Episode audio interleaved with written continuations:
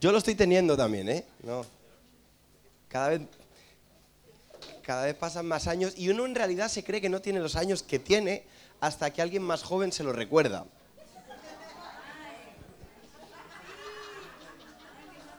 Claro.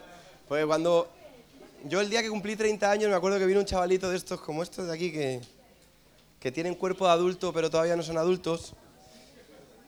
Y me dice, ¿cuántos años tienes? 30. Y hace así como, como si hubiese dicho, tengo un, me he roto la pierna o la clavícula o tengo una enfermedad gravísima.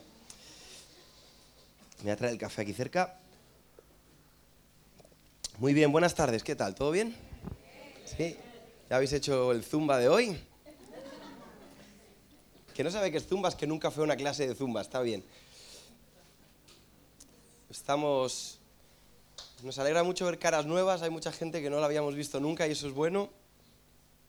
Y eso es señal de que, de que el Señor sigue siendo bueno y fiel. Así que mucho gusto a, todos los que son nuevos. Yo me llamo Quique, mi madre me llama Quiquito, vosotros no tenéis tanta confianza, así que Quique está bien. Alguno dirá, yo te conozco desde pequeñito, sigues sin tener la confianza. El tiempo no determina la cantidad. Eh, pero te decía lo del problema de la edad, porque voy a resumir dos temas que, que, yo, que estudiamos con los jóvenes adultos de, de Madrid, de, de, la iglesia de la CCI de Madrid. Ahora, cuando yo digo jóvenes adultos, para mí es una contradicción, porque eres o joven o adulto. En cualquier caso puede ser un adulto joven, pero ser un joven adulto es raro, ¿verdad, Willy?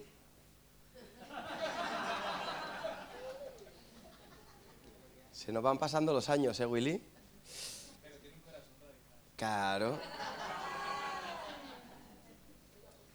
Una de, las cosas más difíciles que, que, nosotros se nos presentó como grupo de jóvenes era explicarle a la gente que pasaba de cierta edad que ya no eran jóvenes.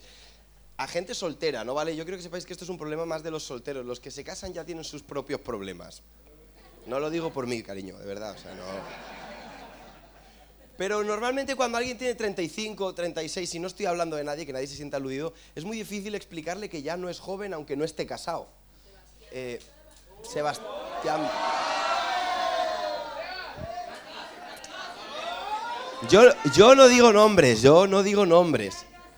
Ahora, una de las cosas que tuvimos que hacer como grupo de jóvenes es echarlos del grupo de jóvenes. Y tú dirás, ¿por qué? Porque casualmente Dios les hablaba de que la mujer de su vida tenía 10 años menos casi siempre. ¿Eh? Y cuando les preguntaba que por qué le gustaban las chicas tan jóvenes, te decían que para el amor no había edad. Yo le digo, sin vergüenza, hay mujeres de 50 años en la iglesia solas. Para ya si hay edad. Así que tuvimos que echarlos del grupo de jóvenes. Eh, les hicimos una, una, una, graduación, se lo hicimos bonito, ¿vale? No los echamos en plan, fuera, abuelos. Les hicimos una graduación, los vestimos elegantes y les dijimos, gracias por todo, no volváis. Cre creemos que la edad no es un problema para las relaciones, pero el grupo de jóvenes no puede ser un caldo de cultivo para esas relaciones de 15 años de edad. De diferencia, no creo que eso no pueda pasar porque pasa, pero nosotros no podíamos generar ese, sobre todo por los chicos, que son más malintencionados que las mujeres, por lo menos en nuestro caso. Y hablando de este tema, eh, aunque, uno, aunque uno no es mayor cuando está en sus 35, 36, ¿vale? No es mayor, pero ya no te sientes jovencito, ¿vale? Cuando llega a los 40... Eh, y, hablábamos de que muchos de ellos, en la iglesia, espiritualmente hablando, se habían desanimado completamente porque no habían llegado al lugar que esperaban llegar, pero ni eran, y en su vida no se sentían ni mayores ni jóvenes, pero en la iglesia no se sentían ni mayores ni jóvenes, y entrabas ahí en una especie de limbo, que no sabes ni qué eres, ni quién eres, ni para dónde vas. Y ahí se quedó mucha gente que, que podía servir mucho, ¿vale? Entonces yo te quiero contar dos historias. Eh, siempre digo que para mí una de las historias más ric ricas es de cómo que te puedes, yo por lo menos me podría tirar horas hablando de, de, la historia de cómo David llegó a ser rey, ni siquiera de cuando fue rey. Creo que como David llegó a ser rey, eh, está lleno de muchísimos detalles muy finitos que te puedes eh, analizar y que te van a encantar. Pero yo quiero unir uno con una historia de, que, o más bien con una profecía de Isaías. El rey David vivió toda su vida con una promesa, ¿vale? La promesa de que iba a ser rey, ¿vale? David estaba en su casa, ¿qué hacía David en su casa? Cuidar ovejas y un profeta lo saca de su casa. David nunca fue a un casting para reyes. Eh, dijeron, se necesita rey, ¿quién viene? Y David fue y ganó. David estaba en su trabajo, aparece un profeta y le da una promesa y le dice, tú vas a ser el rey de Israel. Primero habló con sus seis hermanos, ninguno, todos, más de uno ha oído esta historia muchas veces. Entonces, él vive con esa promesa de que va a ser rey y ahí empieza un, proceso y en todo ese proceso en ningún momento él quiere ser rey. O sea, le gusta la idea, pero tú no ves a David con ansias de poder. En ninguna de las historias de David se ve como un tipo... En España decimos trepa, eh, que es un aprovechado, alguien que, como Dios me dio una promesa de que voy a ser rey, ya había un rey en, en Israel que se llamaba Saúl. Él nunca le hizo la cama a Saúl, nunca, nunca lo cogió del brazo y lo lesionó. Él no era así. Dice que David era un hombre fiel.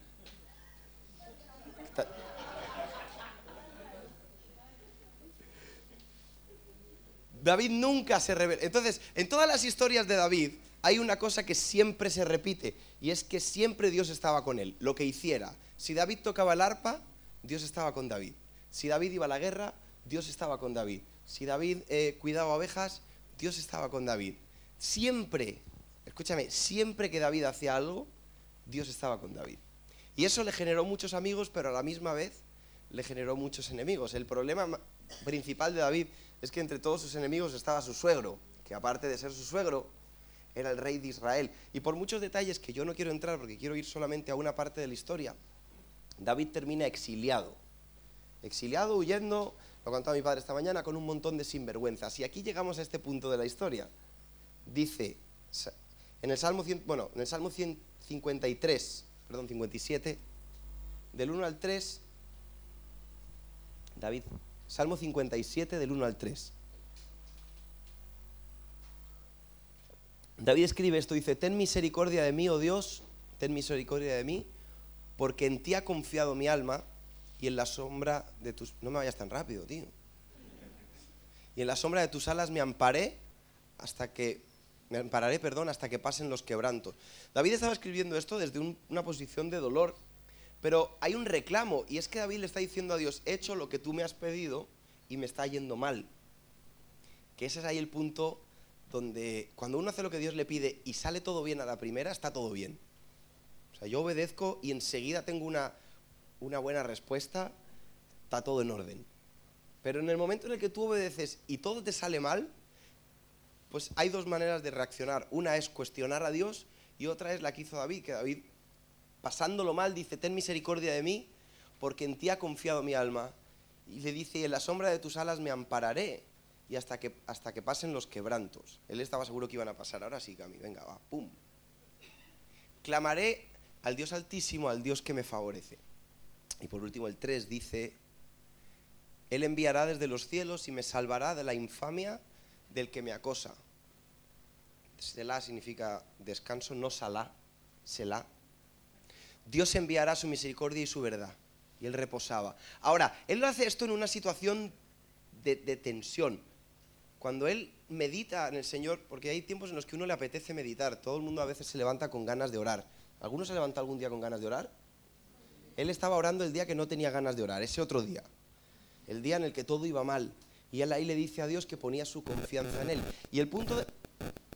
Hay historiadores que dicen que el punto de la historia en el que estaba era en Primera de Samuel 24. ¿Lo ponemos? Primera de Samuel 24. Dice después de toda esta historia, que yo te recomiendo de verdad que te la leas porque es muy interesante. No, pero sí, dice, cuando Saúl volvió de perseguir a los filisteos, le dieron aviso diciendo, he aquí David está en el desierto de Engedi. ¿Habéis ido a En- a Engedi alguno en Israel? Desierto este que la gente va a echarse el agua en, en la fuentecita esta, que hace un clima precioso para no quedarte un mucho tiempo. Ahí. Y dice, ahí está David escondido. Seguimos. Y tomando Saúl tres mil hombres escogidos de todo Israel, fue en busca de David y de sus hombres eh, por las cumbres de los peñascos de las cabras monteses.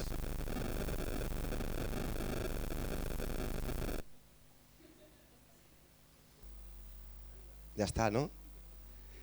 Esto pasa en todos lados. Cuando algo del sonido se estropea, todos miráis como si supierais arreglarlo, pero ninguno sabéis qué hacer. Y, est- y estáis mirando aquí a, a pobre Miguel Ángel como diciendo, venga, tío, arréglalo, pero tampoco sabéis lo que hay que hacer. Quiero que sepáis que Miguel Ángel ha ido a tocado algo que no sabía que estaba tocando, pero le ha funcionado. Así que... Déjalo ahí. Ver si... La antena la ha movido ahí como... Mientras oraba. Tocar la antena es como cuando uno golpea la televisión. Si no se arregla golpes, no tiene arreglo. Dice, y cuando llegó al redil de qué? De ovejas en camino donde había una cueva, esta historia a mí me encanta porque yo soy un guarro, ¿vale? Dice, entró Saúl en ella para cubrir sus pies. Eh, cubrir sus pies es maravilloso. Y David y sus hombres estaban sentados en los rincones de la cueva. A mí me encanta esta parte de la historia porque hay otra versión que dice que entró a hacer sus necesidades. A cubrir sus pies pero con el pantalón. No hace falta dar más detalles, ¿no? ¿No? Ya. Está bien. Tenéis una buena imaginación y habéis visto el momento, ¿verdad? ¿Veis la cueva? ¿Veis la cueva? Y veis a... Y dice que dentro de esa cueva estaba David y sus hombres, escondiéndose. Dice, entonces los hombres de David... Ahí estás. Le dijeron...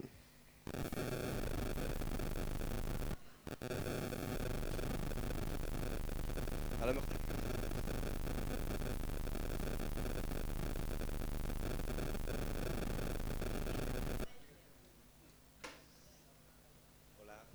Dale más chicha. Hola. Lo hemos, lo hemos cambiado porque esto se lo ha cargado Álvaro antes saltando. ¿Ya? Muy bien. Dice entonces entra Saúl, que era el enemigo del que habla David en el Salmo, era Saúl su enemigo. David el único enemigo real que tenía era Saúl que lo quería matar, el resto siempre fueron enemigos que fueron los filisteos y eso a David le daba igual porque ya había matado a Goliat, que era el más peligroso, los demás los veía como súbditos, les daba, le daba lo mismo. Dice, entonces los hombres de David le dijeron, he aquí el día que te dijo Jehová, he aquí entrego a tu enemigo en tu mano y harás con él como te pareciere. Y se levantó David y calladamente cortó la orilla del manto de Saúl.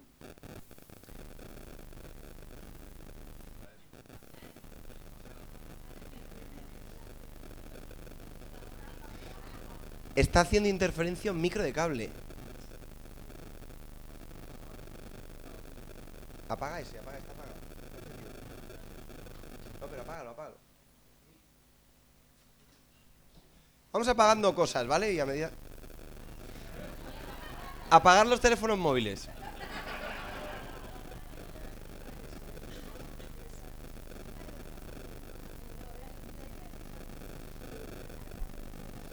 A ver si van a ser las flores.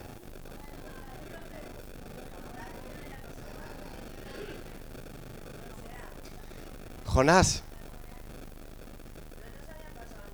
¿O no os habéis dado cuenta que es diferente? Pero que apaga el piano también. ¿Te has quitado todo? Está todo quitado.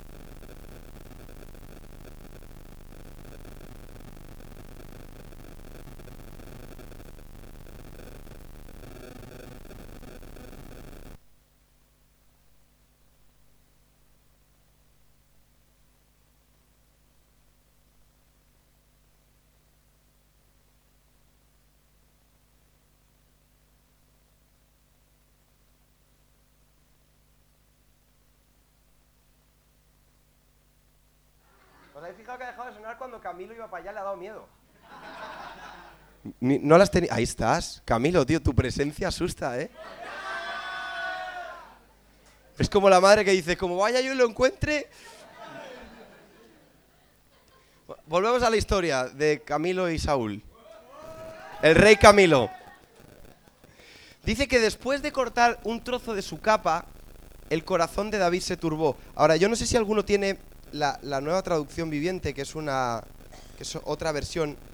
Dice que se le revolvió la conciencia. Tuvo mala conciencia. Y, aquí es lo que nosotros analizábamos con, con los jóvenes adultos. ¿Por qué se le turbó la conciencia si no hizo nada malo? Solamente cortó un trozo de, la, de la capa, del manto de Saúl, para demostrarle que no lo quería matar. Lo que quiso hacer David es decirle, te he podido matar y no lo he hecho. Pero la Biblia dice que David tuvo mala conciencia, dice, comenzó a remorderle la conciencia por haber cortado el manto de Saúl. Y aquí es donde vamos a analizar varias cosas. Lo primero que tenemos aquí son amigos que le dicen qué hacer según su opinión. Tenemos amigos que, le recomiendan eh, matarlo. Y obviamente le estaban recomendando algo que era muy sencillo, un hombre de guerra, porque ¿qué se dedicaba a hacer David en su vida cotidiana? Ya te lo resumo yo, matar. David se dedicaba a matar. Y cuando a un hombre de guerra le pones a tu enemigo... No, pero dejarlo, dejar de moverlo. Ahí. Luego cuando, cuando tengáis 20 euritos compráis una conexión entre los dos. Perdón, 20 libras. Bueno, 17 libras para que quede 20 euritos, ¿vale? Entonces tenemos a unos amigos que saben las promesas de Dios para la vida de, David y le están diciendo, David, Dios te prometió que ibas a ser el rey de Israel. Están hablando de cosas que eran verdad o que eran mentira. Verdad. Y le dicen, Dios te ha prometido que vas a ser el rey de Israel y aquí tienes a tu enemigo sentadito. Crújelo. Ahora David no quiere oírlos y corta la capa, le, da, le, da, le corta un trocito de la capa. Y es muy interesante esta historia porque hay dos cosas que le dan, que tiene David que decidir. La primera, ¿recuerdas dónde estaban escondidos? Pero ¿dónde estaba la cueva? No. ¿Y qué? Vete para atrás. Más, más para atrás. No, hombre, pero te has ido a Génesis. Para atrás en la historia. Sigue el siguiente. Siguiente. No, uno antes, perdón. Te, has pasado el 3, ¿no? Es justo el que era. Dice, donde entró Saúl a, hacer sus cositas, dice que pasaba por algunos rediles. Y este es un detalle que, nosotros encontramos importante porque ¿de dónde sacó Dios a David? De un redil. Probablemente él conocía los rediles porque él se dedicaba a eso. Él se dedicaba a cuidar ovejas. Y cuando se tiene que esconder, no se va a ir a esconder a un lugar donde nunca estuvo. Cuando tú te escondes, te escondes en un lugar donde ya estuviste. Sobre todo si te quieren matar. Es un detalle saber más. Y, y, el que no había pisado un redil en su vida era Saúl. Entonces él sabía que un lugar donde él podía estar seguro era en esa zona. Él conocía esa zona, él había estado por esas montañas, él sabía dónde esconderse, no es que iban buscando dónde esconderse como locos desesperados, en plan de, pilla un hueco y te metes. David sí conocía. Ahora, cuando David tiene que tomar la decisión de matar o no matar a Saúl, tiene su pasado y su futuro juntos. Tiene los rediles y el reino. Tiene al rey y a las ovejas. Y tiene unos amigos sinvergüenzas que están diciendo, mátalo Tú eres un hombre de guerra, eres fuerte, sabes matar. Es más, David ya había matado a Goliat. Si, había sido capaz de matar a un gigante de tres metros, que se calcula no era capaz de matar a un tipo sentado vulnerable, porque no hay un momento más vulnerable en el día que ese. Te pueden robar, te pueden matar, te pueden acuchillar, no, haces, no tienes cómo defenderte. Y él, y él solamente corta un trozo de la capa. Y a la opinión que llegamos es que probablemente en su espíritu él recuerda algo, y es que la promesa de Dios para David es que iba a ser rey y que era la capa de, Saúl era suya, y él nada más que había cortado un trocito. Entonces empezamos a ver una similitud de cómo Dios te hace una promesa y muchas veces por hacer las cosas a nuestra manera, en vez de conseguir toda la promesa, nos quedamos solo con un trocito de la promesa. David se da cuenta de que Dios le había prometido la, capa del rey y él había cortado, por eso le remuerde la conciencia, porque él no era ese tipo de rey. Él no era un rey que, él no era un rey que, que, buscaba atajos. Es más, él ya había podido matar a Saúl varias veces hasta ese momento. Una de las veces que más claro David, antes de huir, dice que estaba tocando el arpa y mientras tocaba el arpa, Saúl se vuelve loco y le, tira una lanza y se la clava justo detrás. Y él tiene una, lanza aquí clavada. Y esa es la decisión más difícil de, de David. Porque si David era bueno en algo, ¿en qué era bueno David? Tirando cosas. Había matado a Goliat. ¿Cómo lo mató a Goliat?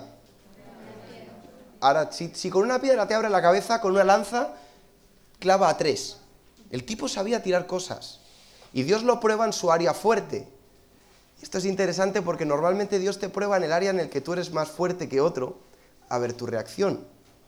Muchas veces el que es, el que es bueno con las palabras, normalmente Dios te pone en una situación en la que tú puedes usar palabras contra otro y tienes razón. Te digo una cosa, si David hubiese matado a Saúl con la lanza, nadie en el palacio se hubiese ofendido, porque todos estaban a favor de David. Estaban hartos de un jefe loco que, un día estaba bien y un día estaba mal, que un día estaba acuerdo y un día les gritaba y los quería matar. Saúl era un tipo loco. Ahora, la pregunta que, nos, que nos hacíamos y que nos hacemos hoy es, ¿qué promesas de Dios estoy yo nada más que tomando un poquito, cogiendo nada más que el borde? por hacer las cosas a la forma que a mí me da la gana. Hay gente que Dios le ha dado promesas de, de hacer una familia y, empieza a, hacer esa familia como Dios no le ha mandado a hacerla.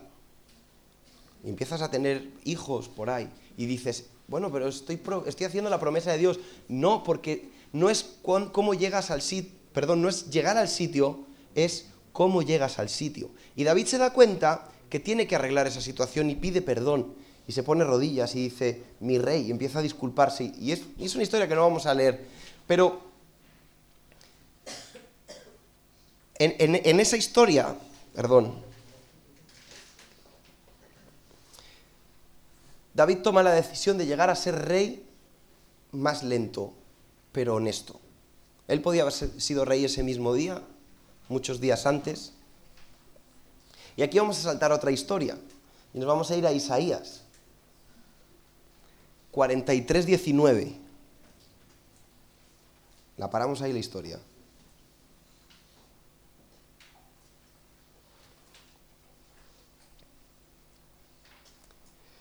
Y dice, pues yo estoy a punto de hacer algo nuevo.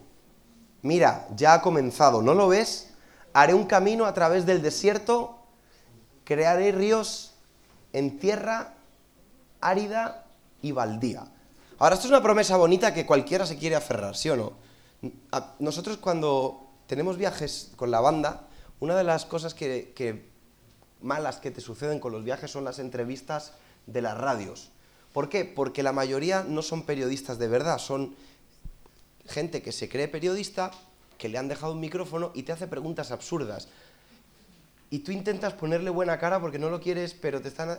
Y entonces yo al principio no me, molestaba tanto, pero admito que con el paso de las entrevistas ya, cuando la entrevista empieza diciendo, bueno, dinos, ¿quién es Quique Pavón y yo? Lo primero que me dice, no se ha preparado la entrevista. Otra pregunta típica es, ¿cuál es tu versículo favorito? Y es una pregunta que yo soy incapaz de responder. ¿Cuál es tu versículo favorito, Steven?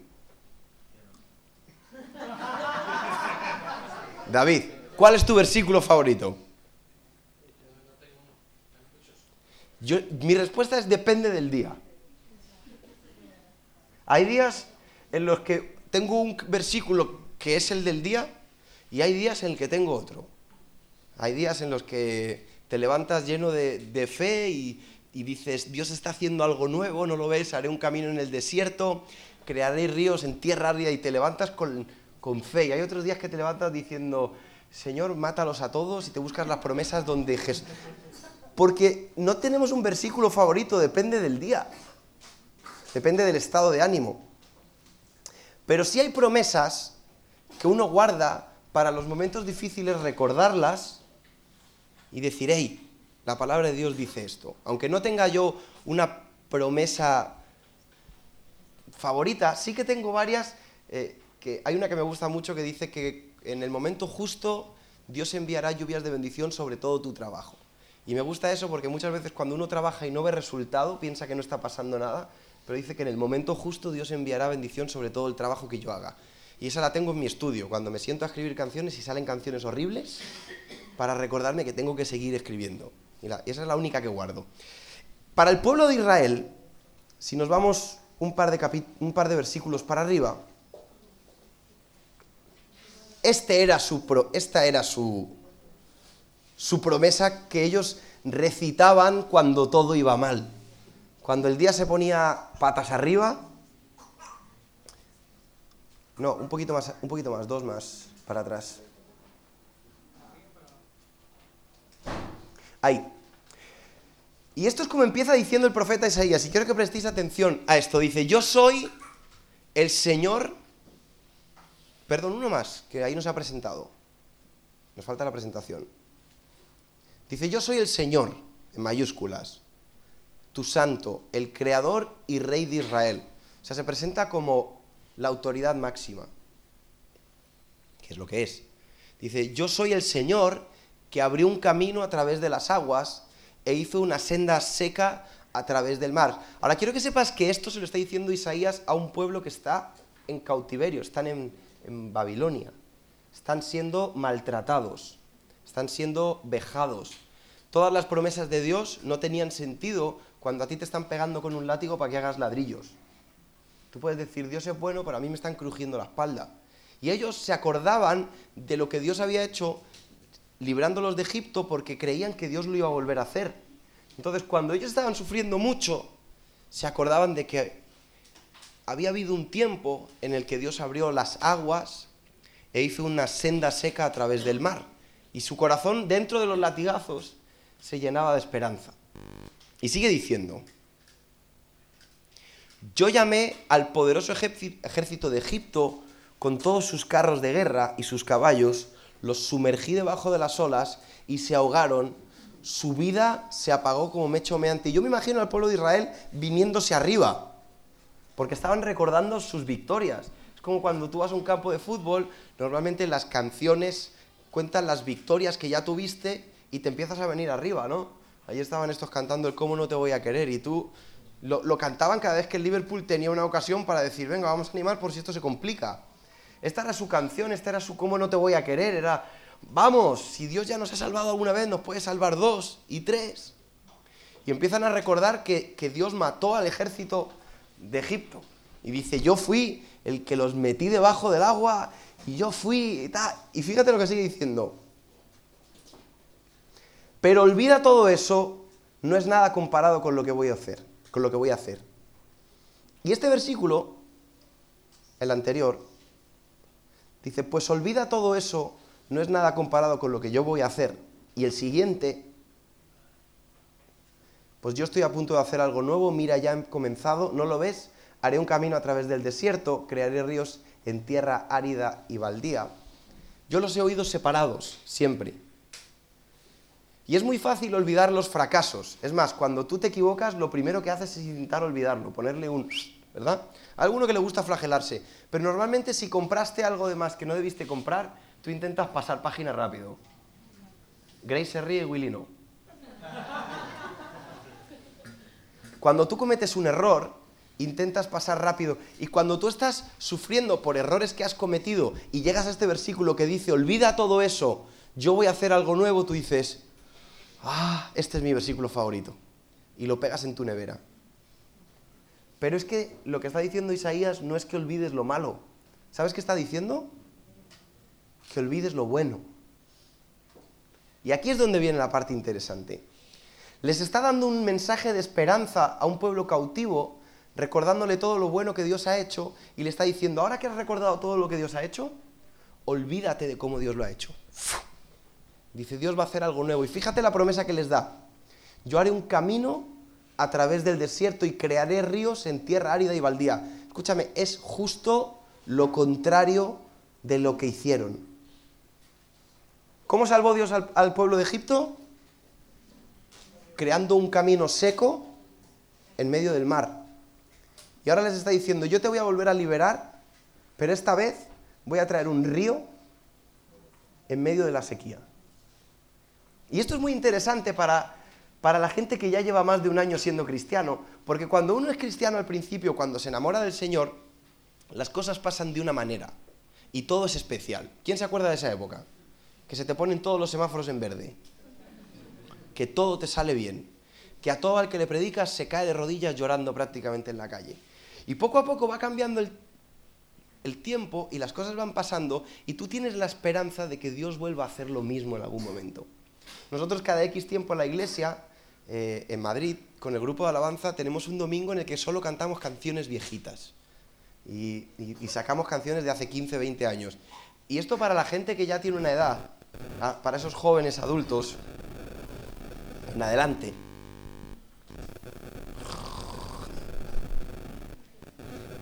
Todo lo, miradlo, miradlo todo, no lo pongáis nervioso, solamente miradlo. Muchos de ellos les encantan esas canciones porque los teletransporta a cuando se convirtieron. Los teletransporta a cuando tenían esa pasión por el Señor y cuando todos los semáforos se le ponían en verde, cuando Dios te hablaba hasta en Jeremías. Porque tú tienes que estar muy enamorado del Señor para que Dios te hable en Jeremías, que es todo maldición, castigo, se te va a caer el pelo, voy a ir a por ti, te voy a partir las piernas. Es que cuando uno se convierte, cualquier versiculito le valía, ¿sí o no, Willy? Pero ahora uno lee Jeremías y yo, a mí que me ha tocado leerlo con mis discípulos, que estamos haciendo lo de la Biblia en un año, yo le decía, estáis sufriendo y me decían mucho. Porque uno va leyendo buscando esperanza de parte de Dios y todo lo que hace Dios en Jeremías es prácticamente ver cómo los destruye una vez y otra vez y otra vez. Pero antes tú leías eso y Dios te hablaba. Y, servías al Señor y todo funcionaba, todo iba bien. Y en el fondo crees que ese momento va a volver. Y, esta reflexión, que fue muy interesante, en, algunas, en algunos momentos nos gusta que la gente opine para saber qué están pensando, llegamos a la conclusión de que al pueblo de Israel le gustaba recordar ese milagro porque no querían confiar en Dios, sino en una manera de hacer las cosas. Y así somos todos los cristianos. Si Dios te bendijo de una forma, en vez de mirar a Dios, miramos a la forma en la que Dios nos bendijo. Por eso intentamos repetir las cosas. Por eso el pueblo de Israel, cuando quería recordar algo bueno, ¿sabes qué recordaba? La forma en la que Dios los había librado. Y muchas veces se olvidaban que Dios los había librado. ¿Me estoy explicando? Y hacían mucho énfasis en que Dios había abierto el mar y que había matado a Egipto. Y Dios les dice, ¿sabes qué? Te lo voy a volver a hacer, pero lo voy a hacer todo al revés. Ahora voy a traer agua en el desierto. Y eso ha pasado muchas veces en la historia. En la misma maldición vino la bendición. Esto fue así, la primera vez que llovió fue una maldición.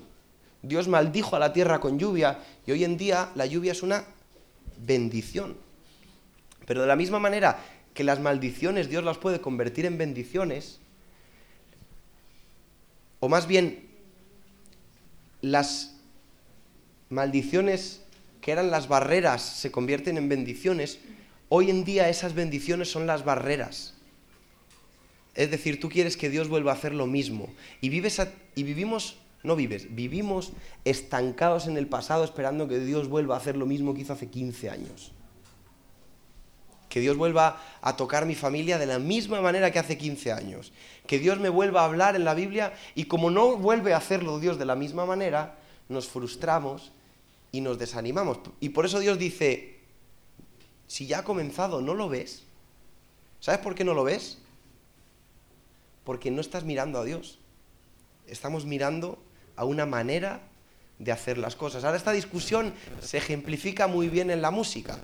Eh, en la música hay una cosa que es que todo el mundo es experto. Y, y, normalmente yo me siento con muchos expertos que me dicen muchas cosas que no siempre quiero oír. ¿Por qué? Porque vienen de gente que no sabe de música y yo estoy de acuerdo en hablar con gente que no sabe de música hasta cierto punto. Mi orgullo no me deja, y eso está mal de mi parte, muchas veces hablar de todo, porque yo digo, yo por dentro estoy diciendo, tío, si tú no tienes ni idea de lo que estás hablando. Pero una de las cosas que me he dado cuenta es que hay muchos amigos míos de mi edad, pasados los 30, que cuando sacamos el último disco, Ganas de Vivir, me, en, en amor me lo criticaron. Me dijeron, está guay, pero me gustaba más el anterior.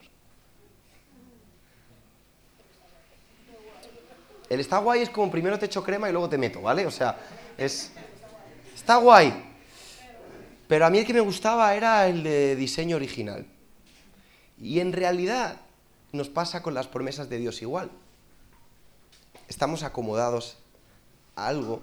Y cuando, y cuando oímos que Dios va a hacer algo nuevo nos gusta, pero cuando vemos que hay obras en la carretera no nos gusta tanto, ¿verdad? ¿Quién está contento cuando hay obras? Cuando te cierran una estación de metro. Ninguno piensa, ¿la han cerrado? Porque la van a poner más bonita. ¿A que no? ¿Cuántos habéis dicho alguna vez que se han cerrado una estación? Esto es exactamente lo que Dios está diciendo. Dice, yo voy a hacer algo nuevo y tú dices que te gusta, pero en realidad a mí me pasa lo mismo, porque yo soy muy fan de Alejandro Sanz, ¿vale? Del salmista Alejandro Sanz. Y aunque me gustan todas sus canciones, me gustan más las últimas, las primeras. Y siempre termino hablando de amiga mía y si fuera ella, porque nos acostumbramos a algo. Eh, y eso está bien porque ayer pasó, porque yo ayer cogí el piano y, toqué un acorde y salieron cuatro cabezas a minarme. Las cabezas tenían cierta edad. ¿Por qué? Porque lo que es. ¿Está funcionando esto? ¿Lo podéis dar sin que se rompa nada?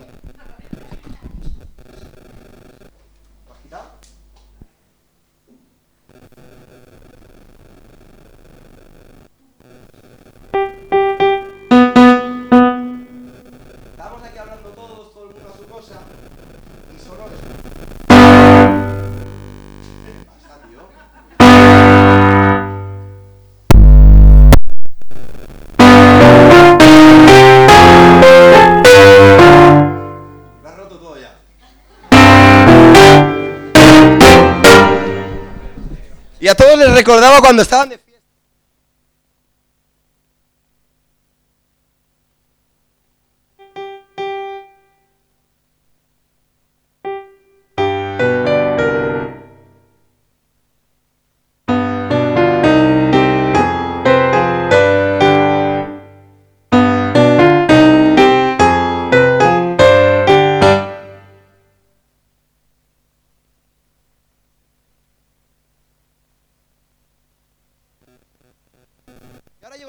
queremos cerrar. Mira, ¿cuál es? Eh, esa de, de, Danilo Montero.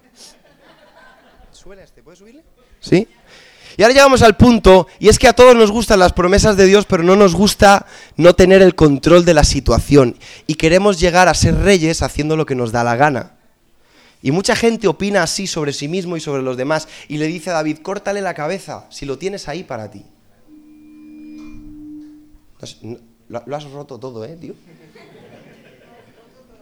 Y dice, y le dicen los amigos, Dios te prometió que te iba a bendecir en tu trabajo y, te, ofrecen las opciones de hacer las cosas mal, de cortar una esquina de, de, las promesas que Dios te ha hecho para tu vida y que te conformes con un trocito de la capa del rey cuando Dios te prometió que ibas a ser rey. Y Dios te promete que, va a hacer cosas increíbles en tu casa, pero no es lo que haga, sino cómo lo hace. Y hay gente que Dios le ha prometido que lo va a usar y en vez de esperar los procesos correctos empiezan a hacer las cosas a su forma y empiezan a, dejar su lengua suelta y empiezan a, ¿Sabes qué? La mayoría de la gente que, se, que comete errores sabe que los está cometiendo. Hay, una, hay un versículo que lo, que lo deja clarísimo, dice la Biblia, la ley y la eternidad están escritas en el corazón del hombre. Todo el mundo sabe cuando está metiendo la pata. Luego que se haga el tonto o no es otra cosa. Es más, la Biblia dice que, el diablo es como un león rugiente. ¿Cómo?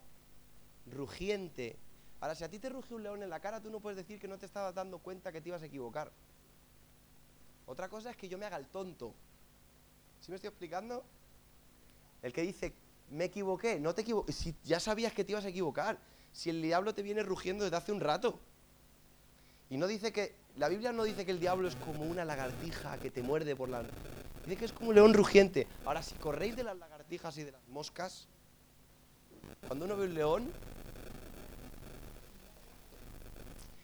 Entonces recapitulamos y volvemos a nuestra historia de David. David sabía que iba a ser rey. David sabía que las promesas de Dios eran verdad, pero no podía ser rey de cualquier manera. Y esa fue la última de las pruebas que David tuvo que pasar. David después de haber pasado la prueba de la fidelidad, tenía que pasar la prueba de voy a hacerlo como Dios me lo pide o voy a hacerlo como a mí me da la gana. Y la pregunta que nos tenemos que hacer hoy es, después de las promesas que Dios te está dando estos días, que te da cada semana, ¿cómo quieres recibir esas promesas? ¿Bien o como a ti te da la gana? Porque lo hemos, lo hemos aprendido bien. El 10% es de Dios y el 90% es mío, pero yo puedo destruir el 90% también. Además, le pasa a mucha gente. Es que yo diezmo, pero luego no. Entonces, cerramos con nuestros jóvenes adultos. Y, y esto se lo, de- se lo decía yo a ellos porque muchos de ellos estaban frustrados porque Dios no había contestado las oraciones que ellos le habían pedido. Yo no sé si alguien está frustrado porque Dios no te ha contestado todas las oraciones. Pero lo que sí es seguro es que Dios va a contestar las oraciones a su manera. ¿Cuántas qué cosas hemos hecho a nuestra manera? Yo en realidad tengo esto en la mano, pero ¿Cuántas promesas de Dios hemos intentado resolver a nuestra manera? ¿Sabes por qué echaron a Saúl de rey? Porque él quiso hacer las cosas a su manera, ni siquiera pecó, mató injustamente, simplemente le dijeron, espérate porque tiene que venir un profeta de Dios. Y él dijo, esto lo arreglo yo. Saúl sí cortó, sí se quedó con la esquina de la capa. Saúl decidió que él no quería esperar a Dios.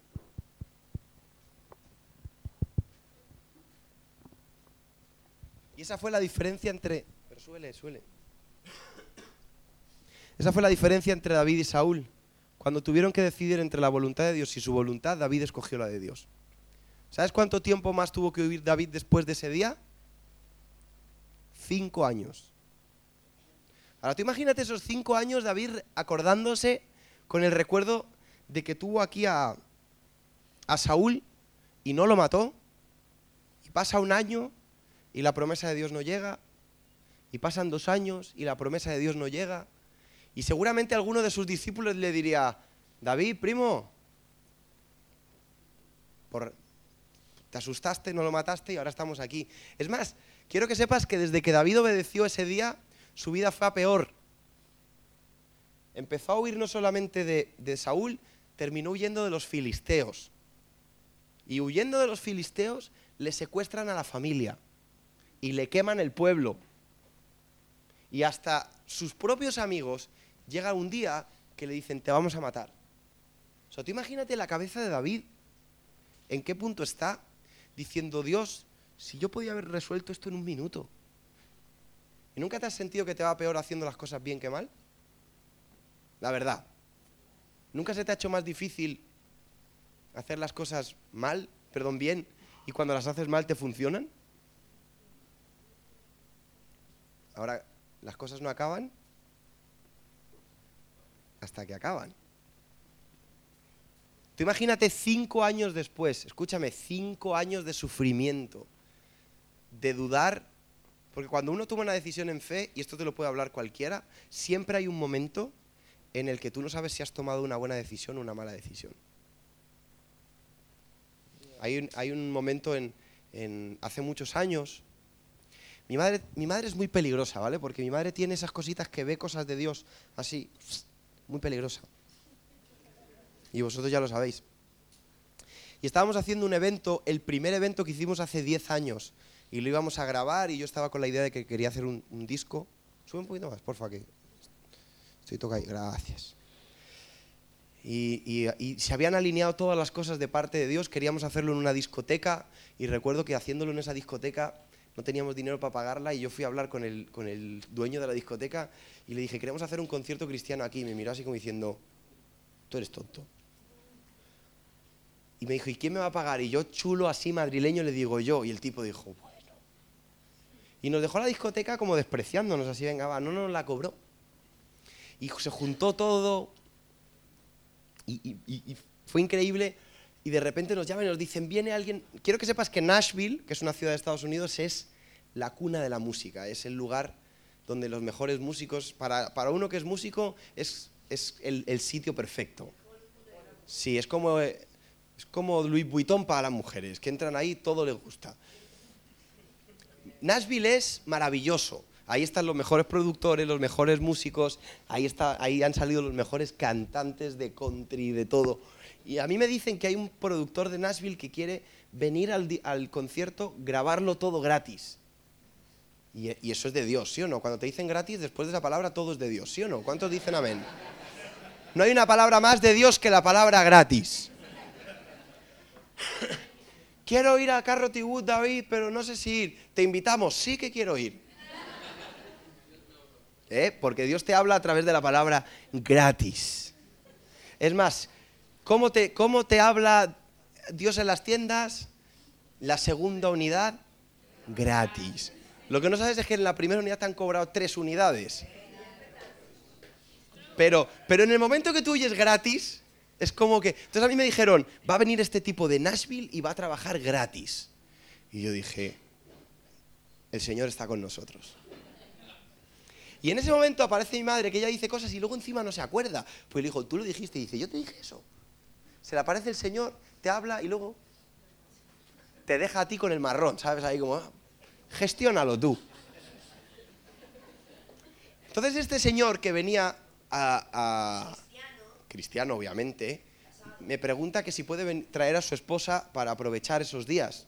Y yo pues me lo iba a hacer gratis y le dije, tú puedes traer a quien a ti te dé la gana. A mí como si vienes con toda tu familia. Y le dije a mi madre, mira, va a venir con su mujer porque va a aprovechar para estar unos días por Europa. Y me dice madre, hijo, ¿y no traerá a su amante? Y, yo ofendido le dije, mamá, ¿pero cómo puedes decir esas cosas? Bueno, pero amiga significa amiga... Amiga... demasiado amiga era. Bueno, no, no y, y llegó su esposa. Y todo bien, hicimos la grabación, todo en orden. Y en ese momento pasó una cosa que a mí no me ha vuelto a pasar en la vida. Y es que estando, estaba yo con Dan, ¿conocéis a Dan, a nuestro baterista? El que no lo conozca, que viva tranquilo, que así está mejor. Y estaba yo con Dan y, él, y llegó su esposa, y entonces los dejamos en la habitación y, nos, nos, fuimos al estudio y él dijo, ahora bajo. Y se quedó arriba y no hace falta tampoco imaginar mucho, ¿vale? Se quedó arriba y pasó un ratito y no bajaba, pasaron dos ratitos y no bajaba, pasaron tres ratitos y no bajaba, y Dan y yo pues nos empezamos a aburrir y decidimos ponernos a recoger los cables. Estábamos ahí recogiendo y ya llevábamos una hora a base de ratitos y el tipo no bajaba. Y estábamos ahí y de repente a mí me suena el teléfono. Y yo contesto el teléfono, digo, dígame. No era la época de ahora en la que todo está internetizado a muerte, todavía estábamos un poquito a salvo. Y, me llama y me llama la mujer y me dice, oye, me pones a... Soy, la esposa de, de el nombre. ¿Me lo pones un momento? Y yo dije, ya, ya bajó. Y le dije, no, no está. Entonces en ese momento yo me quedé así y le dije, ¿le puedes llamar en un momento? Porque yo pensé que ya estaría... Pero en ese momento me di cuenta que la llamada venía de Estados Unidos. Y estábamos en España. Y entonces yo le digo a Dan, tío, Dan, digo, me acaba de llamar la mujer del Notas este. Y me dice el Dani, ¿para qué te llamas? Están ahí arriba desde hace una hora y media que nos tienen aquí esperando.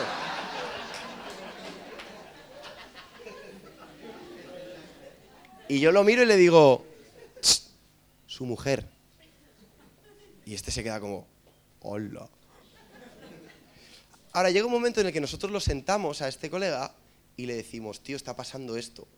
Y él me mira y me dice, eso es mentira, esta señora no hace más que lleva toda esa, eh, empieza a decirme que esa era su exmujer, que lo odia, que lo, persigue a todos lados, que siempre lo llama, que, está harto porque le, cierra todas las puertas que Dios le abre y me cuenta un discurso que lo flipas y yo tengo la responsabilidad en ese momento de creerle o no creerle. porque yo no sabíamos nada de él. Yo solamente tenía una pregunta que me había hecho mi señora madre. Entonces yo la llamo a ella y ella me dice una cosa, llamo a mi padre, me dice otra. Le, pregunto a Miguel Casina que estaba ahí y los tres me dieron una solución diferente. Te lo traduzco al idioma natural, búscate la vida. Porque si, alguno de los dos hubiese repetido respuesta, digo, bueno, dos a uno, tío, gana esta. Decidimos no creerle y mandarlo a su casa y el tipo se fue gritándonos, diciendo que era increíble que le hiciéramos esto. Le dimos, le dimos lo que le íbamos a dar, igual por no haber hecho el trabajo, y se fue gritándonos, me, a mí. Me decían, ¿cómo me puedes hacer esto? Eres un simple... Y me dijo de todo. Y yo, con el paso de del tiempo, me preguntaba como David, Señor, ¿y si yo eché a una persona que no tenía que haber echado? Y si yo me puse demasiado espiritual y en vez de creerle... ¿Por qué? Porque pasaba el tiempo y a mí se me complicaba todo para hacer los el disco. Ese disco no salió y cuando hablábamos con un productor que nos iba a hacer un disco, le encantaba el proyecto, le mandábamos las canciones, le gustaba, me decían, te llamo el lunes y el lunes nunca llamaba y nunca más llamaba. Y recuerdo que hablábamos con otro productor y, él decía, el lunes empezamos con este disco y nunca llamaba. Y como todas las puertas se me iban cerrando y, y pasaba el tiempo, yo le decía Dios, Dios, ¿y si, ¿y si yo me equivoqué? ¿Y si no? ¿Y si tenía que haber matado a Saúl ahí? ¿Y si esa era la solución? ¿Nunca te has sentido así? ¿Que has tomado una buena decisión y lo que esperabas de Dios no viene? Ahora te voy a terminar la historia. Él vino, él me encontró en un sitio, vino a buscarme y me contó toda la verdad y me dijo que era verdad. Y hoy en día somos muy buenos amigos. Él está restaurado y yo soy feliz de con ninguna. A él se, él aprendió a base de golpes, se le destruyó la vida, la familia lo dejó y empezó de nuevo y ahora está bien, está casado, tiene hijos, somos muy buenos amigos, hablamos todo el tiempo y el Señor, 10 años. No, pero él se aparece como a los dos años. Sí, como a los dos años. Pero la cosa es, o sea, te, termino la historia para que no te quedes con el chisme mal ahí, quedó mal. El, el, Señor lo restauró y hoy somos muy buenos amigos. Es más, eh, el que me ayuda a mí con todas mis cosas de comprar eh, equipo de... No voy a decir cómo se llama. Pero...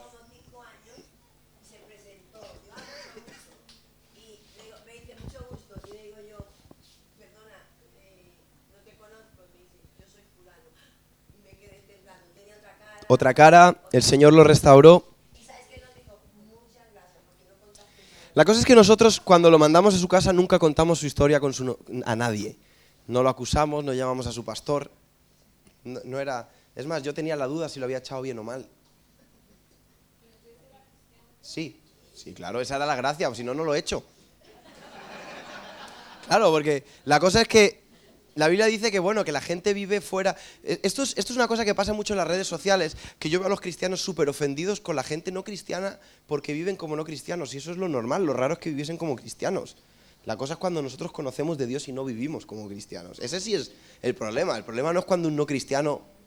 Dices que no cristiano se acuesta con su novia. Digo, si lo raro sería que no lo haga.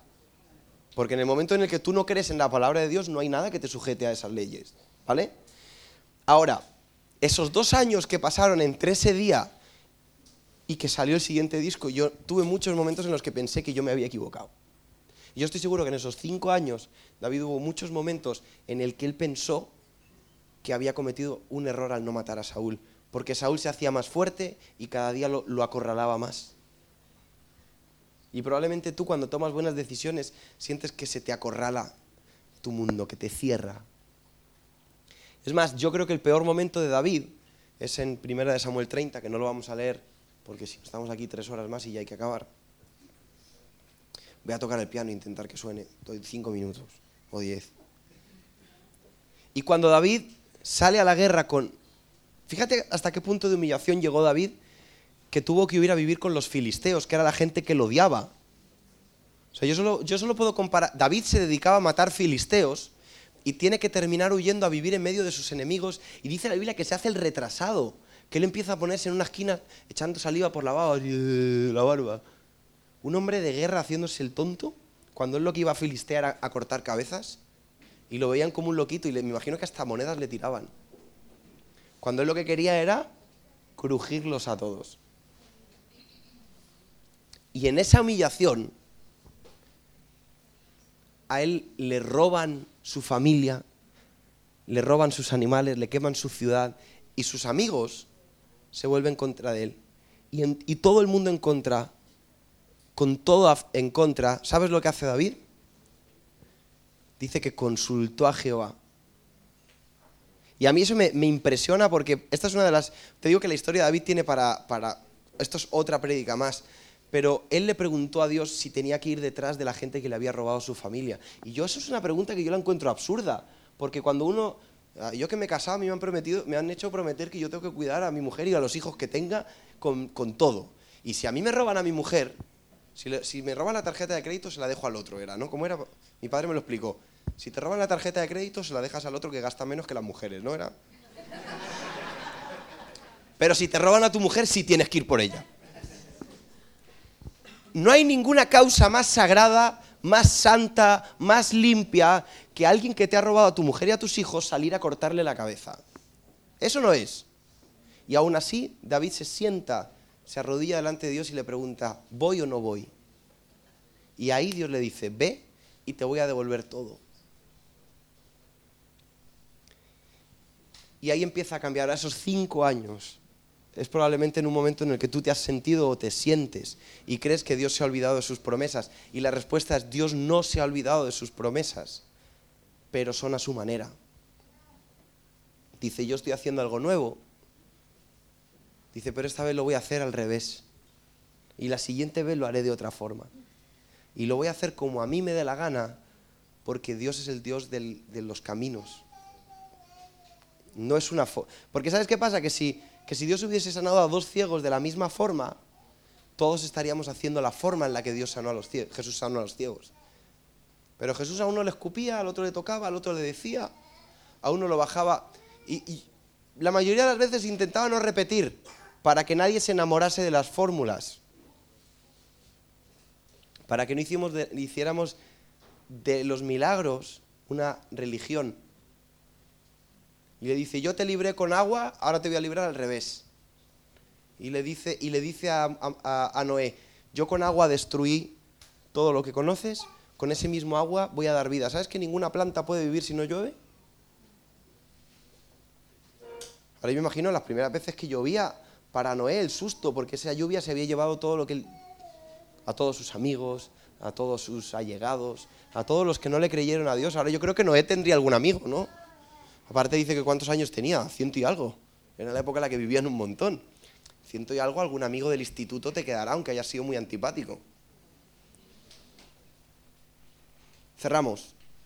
Las promesas de Dios para tu vida siguen intactas. La forma es lo que cambia. Y si tú estás esperando que Dios haga lo mismo otra vez, de la misma forma, es por la razón por la que no estás viendo lo que Dios está haciendo en tu vida.